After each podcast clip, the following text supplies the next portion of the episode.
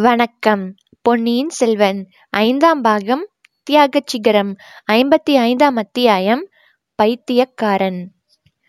கடம்பூரிலிருந்து தஞ்சை பிரயாணத்தின் முதற் பகுதியில் வந்தியத்தேவன் பெரும்பாலும் நினைவு இழந்த நிலையில் இருந்தான். கட்டை வண்டி ஒன்றில் அவனை கட்டி போட்டிருந்தார்கள். கரிகாலன் உயிரிழந்த அன்று இரவு புகையும் தீயும் அவனை வெகுவாக வாட்டியிருந்தன.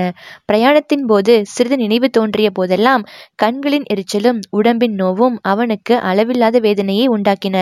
அரை நினைவாக இருந்தபோது ஏதேதோ பயங்கரமான தோற்றங்கள் அவன் முன்னே தோன்றி அவனை வாட்டி எடுத்தன வீரபாண்டியனுடைய தலை மட்டும் அவன் முகத்தின் அருகில் வந்து அடே நீயா என் பழிக்கு குறுக்கே நிற்கிறாய்? என்று கூறிவிட்டு கோபமாக விழித்தது. நந்தினி சில சமயம் அணி பணி அலங்காரங்களுடன் அவன் முன்னால் நின்று புன்னகை புரிந்து அவனை தன் மாயவலையில் அகப்படுத்த பார்த்தாள். இன்னொரு சமயம் தலைவரி கோலமாக நின்று கண்ணீர் விட்டு புலம்பினாள். மற்றொரு சமயம் பேய்க்கோலம் பூண்டு பயங்கரமாக சிரித்தாள். ஆதித்த கரிகாலனை தொடர்ந்து ஒரு நிழல் உருவம் கையில் கத்தியுடன் வந்து கொண்டிருந்தது. வந்தியத்தேவன் அதை தடுப்பதற்காக பாய்ந்து சென்ற போதெல்லாம் இன்னொரு ராட்சத நிழல் வடிவம் பின்புறமாக வந்து அவன் கழுத்தை பிடித்து இறுக்கியது. கொழுந்துவிட்டு எரிந்த நெருப்பில் அவனை ரவிதாசனும் அவனுடைய தோழர்களும் தூக்கி போட்டார்கள். அவன் உடம்பு பற்றி எரிந்து கொண்டிருந்த போது கந்தன்மாறன் அவனை பார்த்து அடே சிநேக துரோகி உனக்கு நன்றாய் வேணும் என்றான். பார்த்திபேந்திரன் அவனை பார்த்ததும் அடே உனக்கும் இளையா பிராட்டி குந்தவைக்கும் திருமணம் நிச்சயமாகிவிட்டதா? முகூர்த்தம் எப்போது? என்று கேட்டுவிட்டு இடியிடென்று சிரித்தான். சேந்தன் அமுதன் அவனை தீயிலிருந்து தப்பி வைப்பதற்காக எங்கிருந்த ஓடி வந்தான். வைத்தியரின் மகன் பினாகபாணி ஒரு மரத்தடியில் ஒளிந்திருந்து சேந்தன் அமுதன் தலையில் ஒரு பெரிய தடியால் அடித்தான். உடம்பெல்லாம் தீப்பற்றி எரிந்தபோது வந்தியத்தேவனுக்கு சகிக்க முடியாத தாகம் எடுத்தது. தண்ணீர் தண்ணீர் என்று அலற எண்ணினான். ஆனால் சத்தம் வரவில்லை. தொண்டை வறண்டு நாக்கு வீங்கி மேலனத்துடன் ஒட்டிக்கொண்டு அவனை பேச முடியாமல் செய்தது. இந்த நிலையில் மணிமேகலை கையில் பொற்கிணத்தில் தேவமருதத்தை எடுத்துக்கொண்டு வந்து அவன் வாயில் ஊற்றினாள். அவளுக்கு அவன் நன்றி கூற எண்ணுவதற்குள் அவள் இருளில் மறைந்து விட்டாள் ஆஹா! இந்த பெண்ணின் அன்புக்கு பிரதியாக மூன்று உலகங்களையும் அளிக்கலாம். ஆனால் தனக்கு ஒரு சான் அகலமுள்ள ராஜ்யம் கூட இல்லாத நிலையில் மணிமேகலைக்கு மூன்று உலகங்களையும் கொடுப்பது பற்றி நினைப்பது என்ன அறிவீனம்? அதோ பூங்குழலி. என் காதலர்களை பார் என்று கொலிவை பிசாசுகளை அவள் சுட்டிக்காட்டுகிறாள். என்ன அதிசயமான பெண். இந்த மண்ணுலகத்தில் ஏன் உழலுகிறாய்? பொன்னுலகத்துக்கு உன்னை அழைத்து செல்கிறேன் பார் என்று கூறுகிறாள். பொன்னியின் செல்வன் உள்ள உலகத்தை தானே சொல்லுகிறாய் என்கிறான் வந்தியத்தேவன். உடனே நாலாபுரத்திலிருந்தும் கொல்லிவை பிசாசுகள் வந்து அவனை சூழ்ந்து கொள்ளுகின்றன. வந்தியத்தேவன் பீதியடைந்து கண்களை மூடிக்கொள்கிறான். பிசாசுகள் அவனை கட்டி தூக்கி கொண்டு போய் கோடிக்கரையின் மணல் மேட்டின் மேலேறி கீழே உருட்டி விடுகின்றன. வந்தியத்தேவன் திடுக்கிட்டு கண் விழித்து பார்க்கிறான். கையில் தீவிரத்திகளை பிடித்த காவல் வீரர்கள் இவனை ஒரு படகில் ஏற்றியிருக்கிறார்கள் என்று தெரிந்து கொள்கிறான். இது என்ன நதியோ தெரியவில்லை. கொள்ளிடம் அல்லது காவேரி அல்லது குடமுருட்டி ஆறாக இருக்கலாம். இதற்குள் மறுபடியும் இருள் வந்து கவிந்து அவன் அறிவை மறைத்து கொள்கிறது. இப்படி எத்தனையோ விதமான அனுபவங்களுக்கு பிறகு திடீரென்று ஏழு கடலும் கொந்தளித்து பொங்குவது போன்ற சத்தம் கேட்கிறது. அவன் மேலே ஒரு பெரிய அலை வந்து மோதி அவனை மூழ்கடிக்கிறது. இப்போது வந்தியத்தேவன் பூரண பிரக்னி வந்தவனாக கண் விழித்து பார்க்கிறான். எதிரே சற்று தூரத்தில் தஞ்சாவூர் கோட்டை வாசல் தெரிகிறது. அவன் கட்டுண்டு கிடந்த கட்டை வண்டிக்கு முன்னாலும் பின்னாலும் நாலாபுறங்களிலும் ஜனசமுத்திரமாக காட்சியளிப்பதை காண்கிறான். அத்தனை பேரும் சேர்ந்து ஓலமிடும் ஓசைதான் ஏழு கடலும் பொங்குவது போன்ற சத்தமாக தனக்கு கேட்டது என்று அறிகிறான். ஆதித்த கரிகாலரின் கடைசி ஊர்வலம் தஞ்சை கோட்டையை நெருங்கிவிட்டபடியால் தான் அவ்வளவு கூட்டம் என்று தெரிந்து கொள்கிறான். சிறிது நேரத்துக்கெல்லாம் அத்தனை கூட்டமும் அவ்விடம் விட்டு அகன்று சென்று விடுகிறது. அவனும் சம்புவரையரும் மட்டும் காவலர்கள் சிலர் புடைசூழ தஞ்சை கோட்டைக்குள் அழைத்துச் செல்லப்படுகிறார்கள். ஆகா அந்த மகாவீரரின் இறுதி கிரியைகள் நடக்கும்போது அவருடைய அந்தரங்கத்துக்குரிய தோழனாக இருந்த தனக்கு அருகில் இருக்கவும் இயலாமற் போயிற்று. அவனுடைய துரதிர்ஷ்டம் இது மட்டுமா? கடைசி வரையில் அவருடைய உயிருக்கு ஆபத்து வராமல் பாதுகாக்க எவ்வளவு முயற்சி எடுத்து தோல்வியடைந்ததன் பேரில் அவரை கொன்றதாக குற்றம் சுமத்தி இருக்கிறார்கள். அவருடைய திருமேனி கடம்பூர் மாளிகையில் பிடித்த தீயிலேயே எரிந்து போகாமல் இத்தகைய மகாவீரனுக்குரிய மரியாதைகளை பெருந்திரளான மக்கள் செய்வது சாத்தியமாகும்படி செய்தவன் அவன்.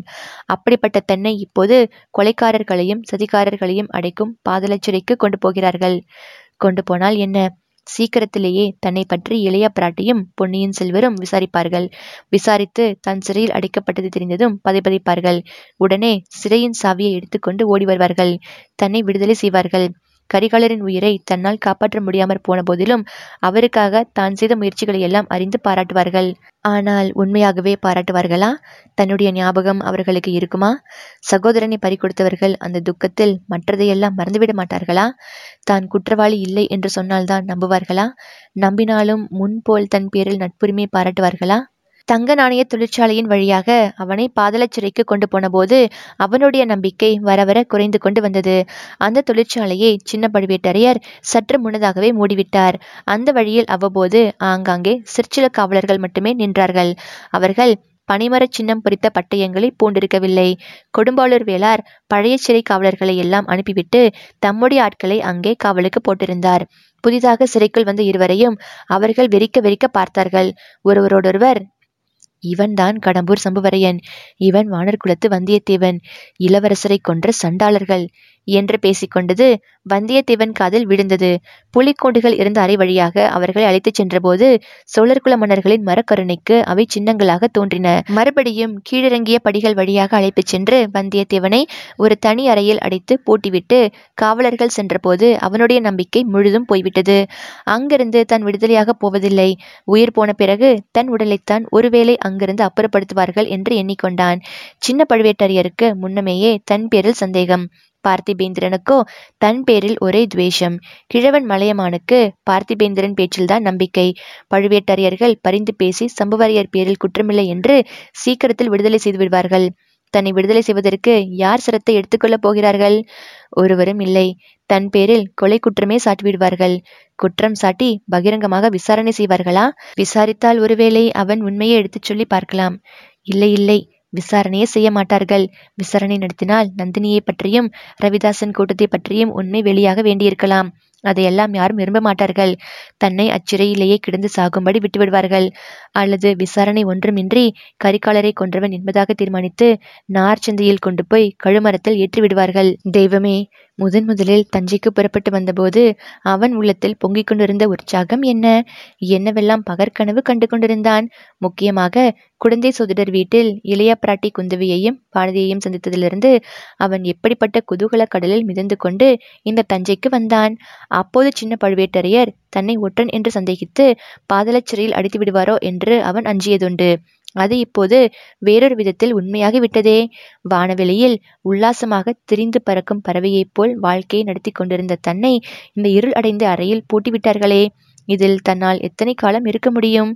முடியாது முடியாது. உயிரை விடுவதற்கு ஏதேனும் விரைவில் வழி தேட வேண்டியதுதான். இவ்வாறெல்லாம் எண்ணி எண்ணி ஏக்கமடைந்து செயலற்று உட்கார்ந்திருந்தான் வந்தியத்தேவன். அந்த சமயத்தில் பக்கத்து அறையில் யாரோ தொண்டையை கணிப்பது கேட்டது. சற்று நேரத்துக்கெல்லாம் கர்ண கடூரமான குரலில் பொன்னார் மேனியனே என்ற தேவார பாடலும் கேட்டது. வந்தியத்தேவனுக்கு உடனே சேந்தன் அமுதனுடைய ஞாபகம் வந்தது. பாடியவன் அவன் இல்லை. சேந்தன் அமுதனுடைய குரல் தெய்வீகமான இனிமை பொருந்தியது. இப்போது பாடுகிற குரல் கர்ண கடூரமானது. ஆயினும் அதே பாடலை இங்கே பாதலச்சிறையில் இருப்பவன் பாடும் காரணம் என்ன? சிவசிவா காதால் கேட்க முடியவில்லை. பாதலச்சிறையில் அடைப்பட்டிருப்பது போதாது என்று இந்த அபூர்வமான சங்கீதத்தை கேட்கும் தண்டனை வேறையா? யாரப்பா அங்கே? என்றான் வந்தியத்தேவன். நான் தான் பைத்தியக்காரன் என்று பதில் வந்தது. அப்பா பைத்தியக்காரா கருணை கூர்ந்து உன் பாட்டை நிறுத்து. ஏன்? என்னுடைய பாட்டு உனக்கு பிடிக்கவில்லையா? பிடிக்காமல் என்ன? உன் பாட்டு எனக்கு ரொம்ப ரொம்ப பிடிக்கிறது. பாட்டை நிறுத்திய பிறகு ரொம்ப பிடிக்கிறதாக்கும்? அப்படி ஒன்றும் நீ பைத்தியக்காரனாக தெரியவில்லை. இந்த பாட்டை உனக்கு யார் சொல்லிக் கொடுத்தது? நீ இப்போது இருக்கும் அறையில் சில காலத்துக்கு முன்பு இன்னொரு வாலிபன் வந்திருந்தான். சில நாட்கள் தான் அவன் இங்கிருந்தான். அப்போது அவன் ஓயாமல் இந்த பாட்டை பாடிக்கொண்டிருந்தான். எனக்கு அது பாடமாகிவிட்டது என்றான். வந்தியத்தேவன் உடனே அந்த வாலிபன் சேந்தன் அமுதன் தான் என்று தீர்மானித்துக் கொண்டான். தான் தப்பித்து செல்வதற்கு உதவி செய்வதற்காக சேந்தன் அமுதனை சின்ன பழுவேட்டரையர் சில நாட்கள் பாதலச்சிறையில் அடித்திருந்தார் என்பதை கேள்விப்பட்டிருந்தான். இந்த அறையில் இருந்தவன் அவனாகத்தான் இருக்க வேண்டும். ஆஹா சேந்தன் அமுதன் எவ்வளவு தங்கமான பிள்ளை எத்தகைய அருமையான சிநேகிதன். இந்த அறையில் சில நாட்கள் இருந்த வாலிபன் யார் உனக்கு தெரியுமா? என்று கேட்டான். தெரியாமல் என்ன அவன் பெயர் சேந்தன் அமுதன் யாரோ ஒரு ஊமைச்சையின் மகனாம். உண்மையில் அவன் யார் என்பது மட்டும் உலகத்துக்கு தெரிந்தால்? தெரிந்தால் என்ன ஆகும்? உலகமே தலைகீழாக போய்விடும். உலகம் தலைகீழானால் நமக்கு இந்த பாதரட்சையிலிருந்து விடுதலை கிடைக்குமா? நிச்சயமாக கிடைக்கும். அப்படியானால் அவன் யார் என்றுதான் சொல்லேன். அவ்வளவு சுலபமாக உன்னிடம் சொல்லிவிடுவேனா? அதை சோழ சக்கரவர்த்தியின் காதலை மட்டும்தான் சொல்வேன். இன்னும் சுந்தரச்சுழர் தானே சோழ நாட்டின் சக்கரவர்த்தியா இருக்கிறார்? என்று கேட்டான். ஆமாம் அதை பற்றி உனக்கு என்ன சந்தேகம்? சில நாளைக்கு முன்பு இங்கே சில மாறுதல்கள் நடந்தன. பழைய சிறை காவலர்கள் எல்லாம் மாறி புதிய சிறை காவலர்கள் வந்தார்கள். தங்க நாணய வார்ப்படச்சாலையை மூடிவிட்டார்கள். அதை மூடாதிருந்த போது கண்ணார்கள் வேலை செய்யும் சத்தம் இடைவிடாமல் கேட்டுக்கொண்டிருக்கும். ஏன் மூடிவிட்டார்கள்? ஏன் காவலர்கள் மாறினார்கள்? சின்ன பழுவேட்டரையர் கோட்டை கவலை விட்டு ஓடிப்போய் விட்டாராம். கொடும்பாளூர் வேளார் தஞ்சை கோட்டையை பிடித்து கொண்டாராம். காவற்காரர்களின் பேச்சிலிருந்துதான் இவைகள் தெரிந்து கொண்டேன். ஓஹோ அதுவும் அப்படியா? என்றான் வந்தியத்தேவன். உண்மையிலேயே அவன் பெருவியப்படைந்தான். கொடும்பாளூர் பூதி விக்ரமகேசரி தன்னை நன்கு சுதித்து அறிந்தவர். அவர் ஒருவேளை தன் பேச்சை நம்பி தன்னை விடுதலை செய்வாரா? அவரால் தான் அது எப்படி முடியும்? இளவரசர் கரிகாலரை கொன்றவன் என்று குற்றம் சாட்டப்பட்டவனை யார்தான் எளிதில் விடுதலை செய்துவிட முடியும்? என்ன தம்பி மௌனமாகிவிட்டாய்? மறுபடியும் பாடத் தொடங்கட்டுமா? என்று பைத்தியக்காரன் தொண்டையை கணித்தான். வேண்டாம் வேண்டாம். நீ கூறியதை பற்றி யோசித்துக் கொண்டிருந்தேன். சேந்தன் அமுதன் ஊமைச்சியின் மகன் அல்லவென்று சொன்னாயே? பின் அவன் யாராயிருக்கும் என்று யோசிக்கிறேன். அந்த பேச்சை விட்டுவிட்டு வேறு ஏதாவது சொல்லு.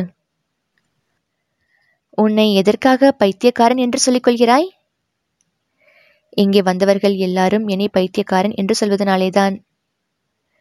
ஏன் அப்படி அவர்கள் எல்லாரும் சொல்கிறார்கள் ஈழத்தில் பாண்டிய வம்சத்து மணிமகுடமும் தேவேந்திரன் அளித்த ரத்தினஹாரமும் இருக்கும் இடம் எனக்கு தெரியும். என்னை விடுதலை செய்தால் அவை இருக்கும் இடம் சொல்வேன் என்று இங்கே வருகிறவர்களிடமெல்லாம் நான் சொல்வதுண்டு. அதற்காக என்னை பைத்தியம் என்கிறார்கள். உன்னை பைத்தியம் என்கிறவர்கள்தான் உண்மை பைத்தியக்காரர்கள். நீ என் வார்த்தையை நம்புகிறாயா? பரிபூரணமாக நம்புகிறேன். ஆனால் நான் நம்பி என்ன பயன்? உனக்கு என்னால் ஒரு உதவியும் செய்ய முடியாதே. அப்படி சொல்லாதே. நீ இப்போது இருக்கும் அறையில் அடிக்கப்படுகிறவர்கள் எல்லாரும் சீக்கிரத்தில் விடுதலை செய்யப்படுவது வழக்கமா இருந்து வருகிறது என்று சொன்னான். அது என்ன வழக்கம்? உதாரணங்கள் சொல் பார்க்கலாம். யாரோ வைத்தியர் மகன் ஒருவன் பினாகபாணி என்கிறவன் உன் அறையில் அடைக்கப்பட்டிருந்தான். அவனை பழுவூர் ராணி நந்தினி தேவி வந்து விடுதலை செய்து அழைத்து போனாள். அந்த அறையிலேயே சிந்தனமுதன் இருந்தான். அவனை குந்தவை தேவியும் கொடும்பாளூர் இளவரசியும் வந்து விடுதலை செய்தார்கள். வந்தியத்தேவன் ஒரு நெடிய பெருமூச்சு விட்டுவிட்டு அந்த மாதிரி என்னை வந்து விடுதலை செய்ய எந்த ராணியும் இளவரசியும் வரமாட்டார்கள் என்றான். அப்படியானால் நானே உன்னை விடுதலை செய்கிறேன் என்றான் அடுத்த அறையில் இருந்தவன்.